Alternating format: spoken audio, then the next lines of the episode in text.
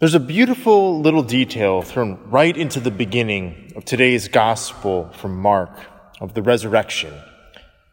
When Jesus had risen early on the first day of the week, he appeared first to Mary Magdalene, out of whom he had driven seven demons.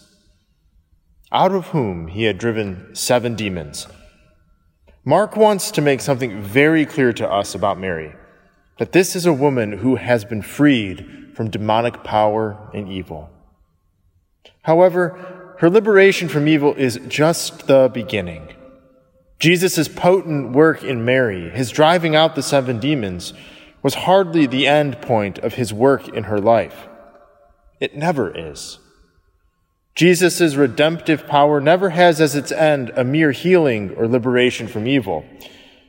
He always has much, much more in mind than that. You see this with people who overcome addictions. Once I remember hearing a story about a writer who suffered from alcoholism and who, in her recovery from the affliction through Alcoholics Anonymous, ended up becoming a Catholic.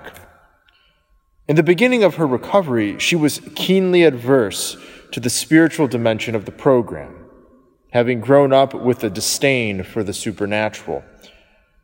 But one day she was voicing her repugnance to a fellow recovering alcoholic, asking caustically why there had to be any talk of God at all in their path to recovery. Why is he even here? Why is he necessary?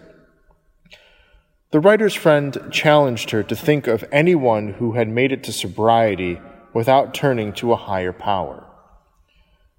She thought about it, and the writer did name one woman. Then her friend asked her, well, what kind of person is she? The writer admitted that the person she was thinking of was very, very bitter. Right, answered the friend. She explained that if you somehow manage to do it on your own, you end up ungrateful and empty. It takes everything out of you.